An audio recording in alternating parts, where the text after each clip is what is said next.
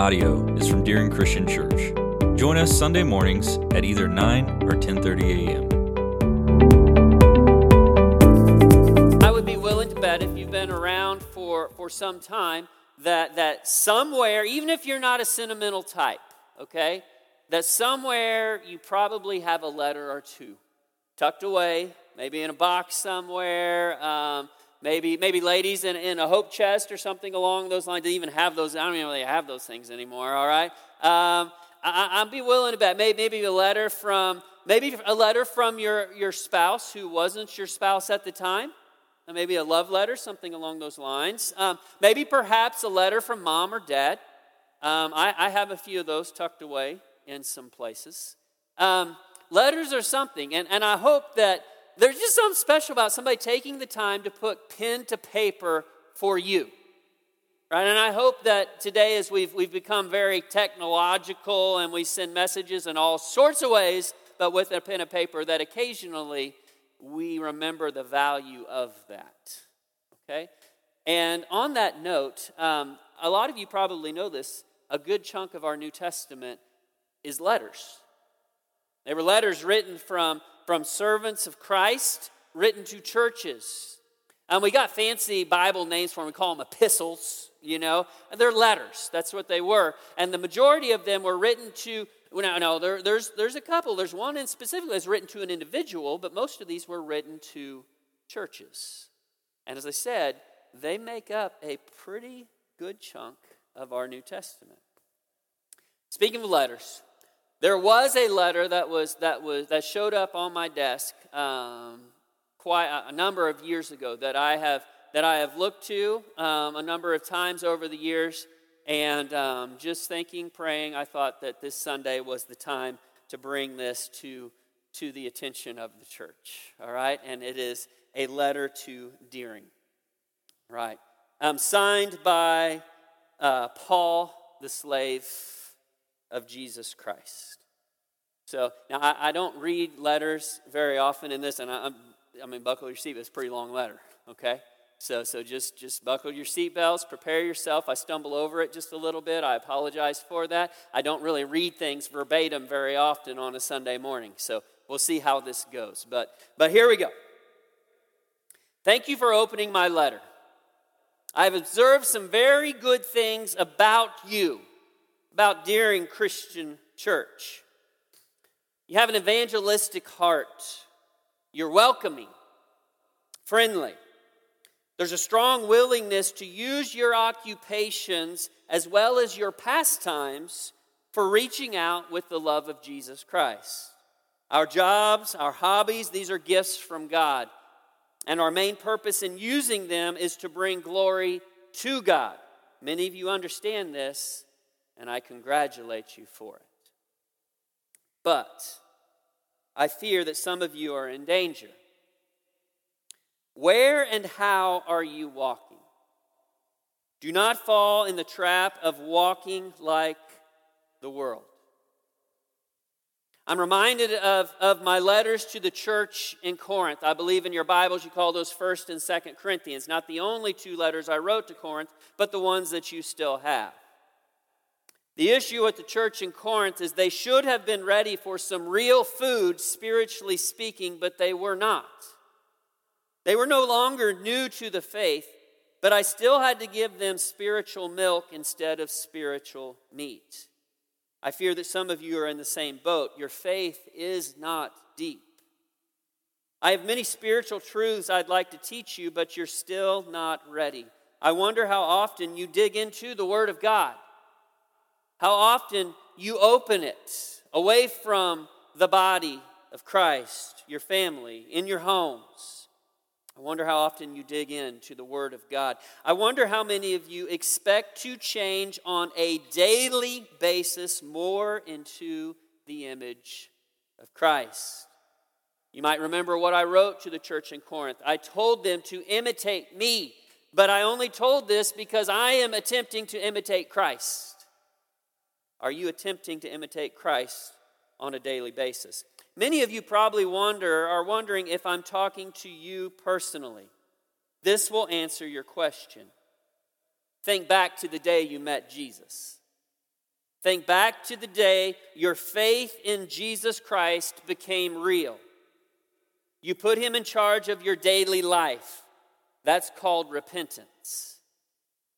You confessed him as your Lord and your Savior. You were washed clean by his blood through the waters of baptism. Think back to the person you were that day, and here is the question Are you still the same? Have you changed?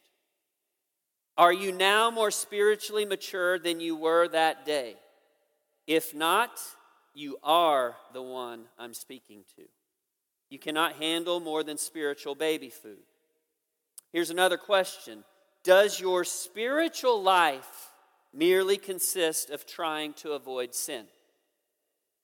That's important enough that I am going to repeat it. Does your spiritual life merely consist of trying to avoid sin? If so, you are a spiritual infant. Real life in the Spirit is striving to live like Christ, love like Christ, sacrifice for others like Christ. It took a while for me to figure out the sin battle. If you don't believe me, take a look at Romans. I too have struggled with sin. I think what Paul is referring to here is the end of Romans chapter 7, where it gets to that one part where him writing saying, The thing I want to do, I cannot do, and the thing I don't want to do, I end up doing. Who will save me from this body of death? Thanks be to Jesus Christ our Lord. Right? So, I, I think that's what he's referring to here. This is what he figured out. He says, I finally figured out that the more I focus on helping others, the less I struggle with sin. God's kingdom is not designed for babies, it cannot function that way. Do not misunderstand Jesus' teaching about childlike faith. When he brought that young toddler before his closest followers and he said, You need to become like this child if you want to be great in my kingdom. He was talking about humble trust how a two year old is so dependent upon mom and dad because a two year old can't do much for themselves. But what he was not talking about was immaturity. God's kingdom is made up of men and women daily striving to be like Jesus. You might ask me, how, Paul? How do we live like Jesus? Well, I'm going to tell you by arming yourself. You do not have the ability to see what's going on around you spiritually. There is a world invisible to us, the spiritual world. I had the opportunity a couple of different times to see this world, and it is beyond explaining. Just because you cannot see it doesn't mean it does not exist. It is the reality behind our faith. But not all in this spiritual world are for our good there are those who wish to harm, to pull us away from our Father, and we must be prepared for this. My fight with my own selfishness is hard enough. If we don't arm ourselves, we will not survive the onslaught of evil. Remember what I said to our brothers and sisters in Ephesus, and he's talking about Ephesians. That's what we find it in our Bible. Paul says, I say the same to you.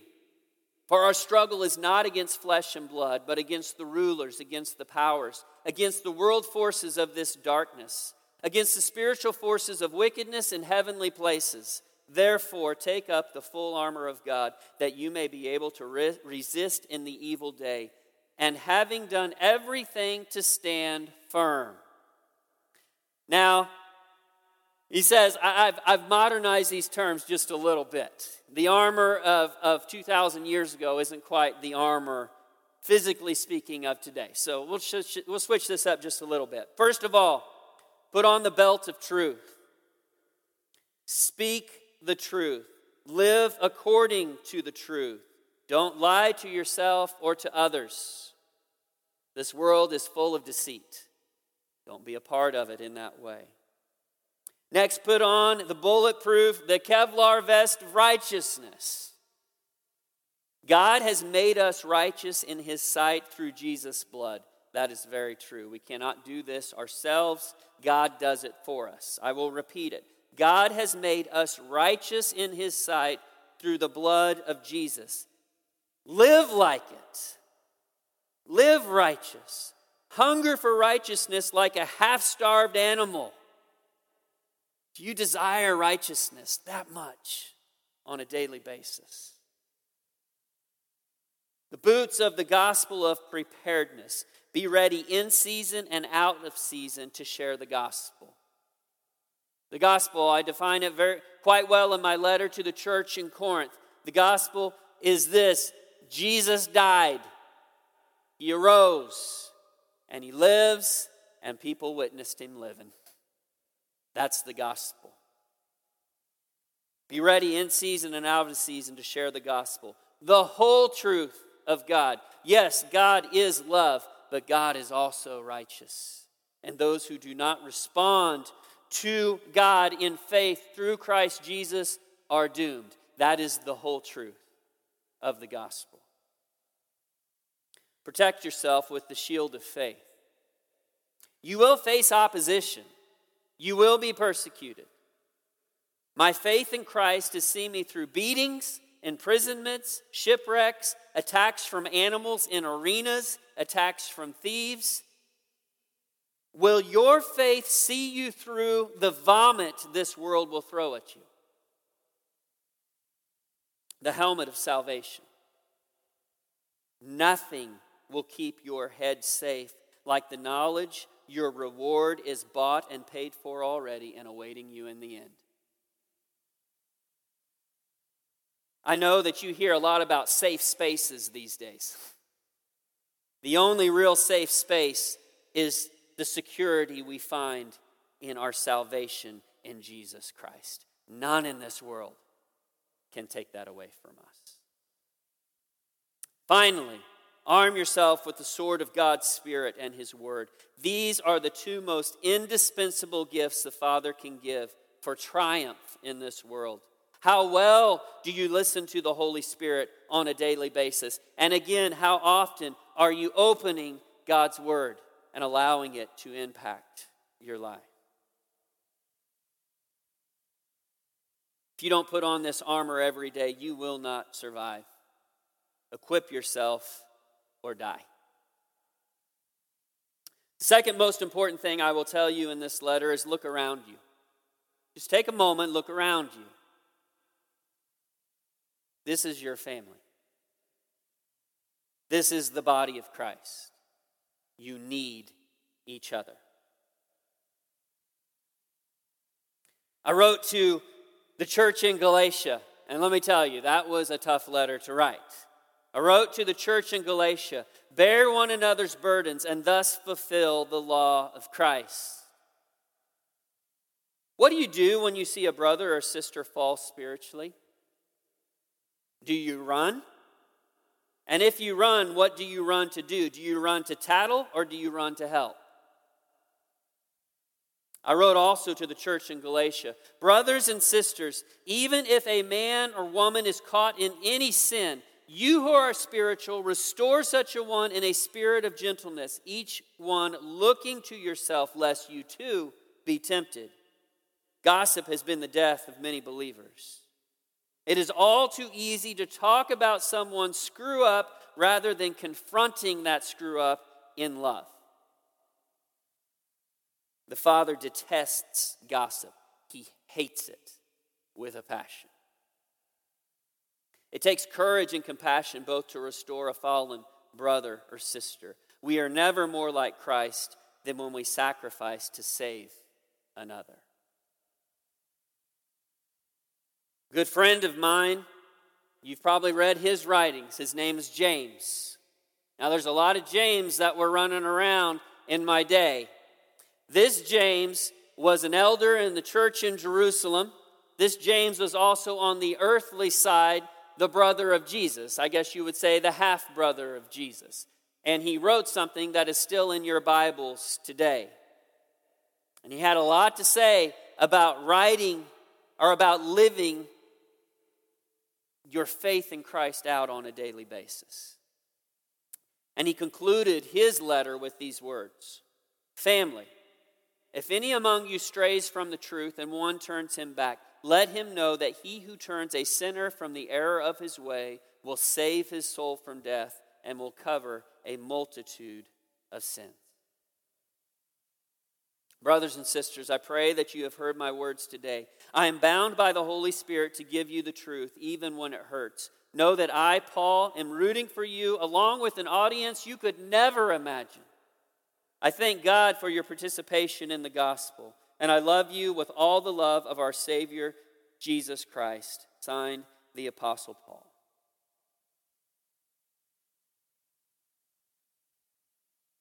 All right, now I think quite obviously you know that Paul did not actually write that letter. But after reading a lot of letters, a lot of letters from Paul and studying them very closely, a lot of you have been doing that on Wednesday nights for some time now, right in this room. I have a feeling I know what he would say. Let me tell you something about a letter from Paul in New Testament times. It's a little scary to get a letter from the Apostle Paul as a church. because my goodness, he brought the fire. Matter of fact, some even would come to say his, his letters are weighty and they're difficult, but look at him. He's, he's just a shrimp. I mean, now, paraphrasing here just a little bit, but he's not impressive at all when you see. But boy, you get a letter from him. So, what I'm saying is, I'm not quite so sure how much fun it would be to get a letter in the mail as a church from the Apostle Paul. The thing about his letters, the vast majority of Paul's writing that's recorded in the New Testament can be summarized as a cry for revival. That's what Paul would often write about. Revival means something to some of us who got a little little bit of gray up here. You know what I mean? I mean, some of you younger ones like, revival, what's this revival you speak of? But there are some of us in this room who've been a part of those before. I can just give you, if you're young enough to not know about a revival, this is kind of the way they work. You like you go to church and you go to church and you go to church and you go to church and you go to church. Sunday morning, Sunday night, Monday night, Tuesday night, Wednesday night. Now, if you're if you're like at a revival revival, it's like Sunday morning, Sunday night, Monday night, Tuesday night, Wednesday night, Thursday night, and wrap that sucker up on Friday night. All right? Like, woo, we've been revived, okay? The point of, the revi- of a revival is this you come to the conclusion by the end of it that I can no longer remain where I am. I have to move forward. And that's why I say when you look to the letters of the Apostle Paul, they are letters of revival. Even to the church in Philippi, like Paul was stumbling all over himself, he loved, cared for, and was encouraged by these people. And he still told them, Don't remain where you are, move forward in Christ. I realized today was, you know, a little different than the typical Sunday. Pretty blunt, pretty, pretty aggressive, if you will. And I thought here, just for a moment, we, we would lighten things up just a little bit. You know what this week was? Not just Labor Day weekend, college football started. College football. I know Jason knows college football started today. I'm going to do it again this service. Jason, I'm not going to have you model it, but he is he is clothed in purple today. Clothed in purple and it's not it's not royal Roman purple. No, it's K-State purple. All right? And I think between K State and OU, which make up the majority of the college fans in this congregation, K State and OU, um, I think a combined score against their opponents of like like a hundred and like a hundred and twenty to nothing or something like that. Okay, so OU K State fans, congratulations. Okay, enjoy it while it lasts. All right. Okay. KU won too, by the way. Now the other team scored a little bit against them, but just a little bit. I can tell you something. It takes a special kind of stupidity or an entirely another level of commitment to be a KU football fan. It does. I, it, was, it was right at the end of the 1990s that I decided. I, I'd been cheering on KU basketball for about five, six years at that point, and I was like, how can I be a real fan KU if I don't cheer for, if I don't cheer for their football team too? All right? And, and like I said, I, I should have started cheering for when Mason was there because like that was actually some pretty good years. But but no, I, I like right at the minute 2000 into the Terry Allen era, I was just like, oh, all right. And then a guy by the name Mark Mangino showed up, and a little bit of hope showed up with him for just a little while, and then crashed and burned. And that entered into the decade of demoralization, devastation, destruction. We sang a dirge. How many more D words can I come up here with? My goodness. Because K State's got the decade of dominance. I know. All right.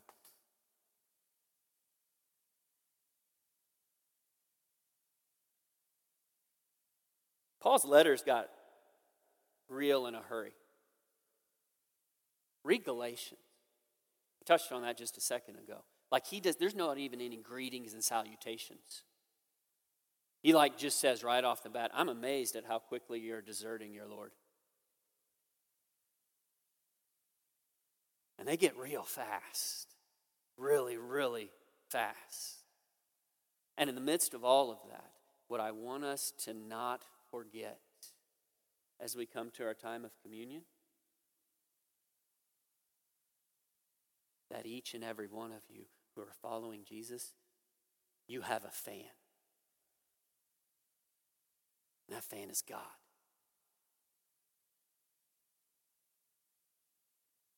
His loyalty is beyond compare. Spiritually speaking, he moved worlds he bled for you. And when we come to our time of communion, primarily what we are doing is saying thank you.